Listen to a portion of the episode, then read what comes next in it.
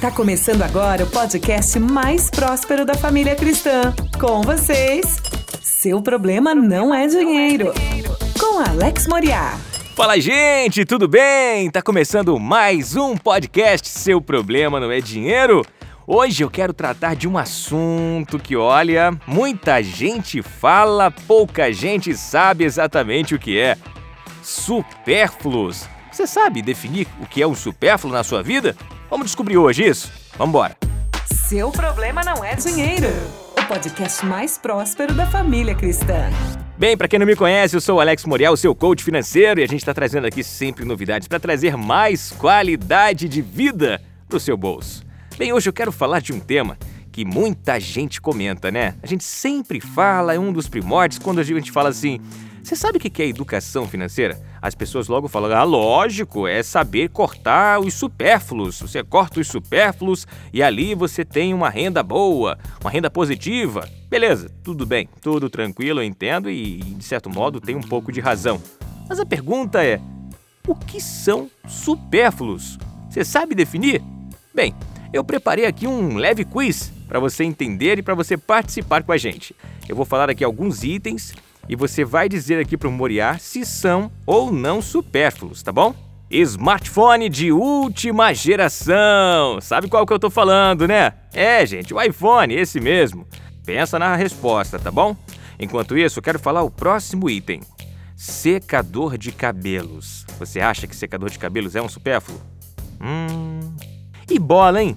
Futebol, TV a cabo, aquele contrato lá do canal especial de futebol. Você acha que isso também é supérfluo?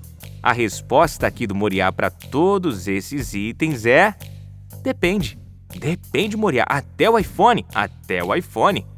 Porque supérfluo se caracteriza supérfluo quando ele traz prejuízo ou ônus para você sem benefícios. E aí é onde entra a consciência familiar, o diálogo familiar que a gente tanto conversa aqui, que a gente tanto comenta. Eu não tenho capacidade, por melhor, por mais especialista, por ultragaláctico que seja, de dizer o que é ou não supérfluo para sua vida. Porque eu simplesmente não sei do que você precisa. Quem sabe do que você precisa, adivinha? Isso mesmo, você. Então é importante um diálogo aberto entre família para definir o que de fato precisamos ter sem onerar e trazer peso para o orçamento familiar. Um iPhone, se você compra, está comprometendo a renda familiar apenas para fazer ligações ou ter aplicativos como redes sociais e tudo mais? Pois é, ele está se tornando um supérfluo para você, ele está trazendo mais peso do que benefícios. Já se você usa para trabalhar, é necessário, ele agiliza o teu trabalho pela qualidade de processamento e tudo mais, aí a história mudou, porque ele está trazendo um benefício, ele está trazendo mais tempo, e se você com mais tempo disponível produz mais, nossa gente, ele está super adequado ao seu uso.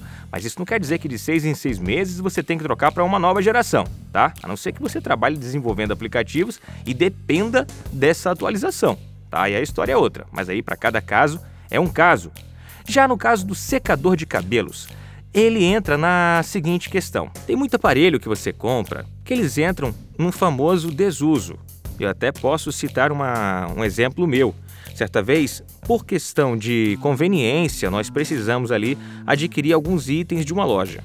E dentre esses itens, nós adquirimos um modelador de cachos. Eu acho que é esse o nome. É aquele negocinho que deixa o cabelo da mulher cacheado que aconteceu? Esse aparelho ficou um ano na caixa, nós vendemos pela metade do valor dele.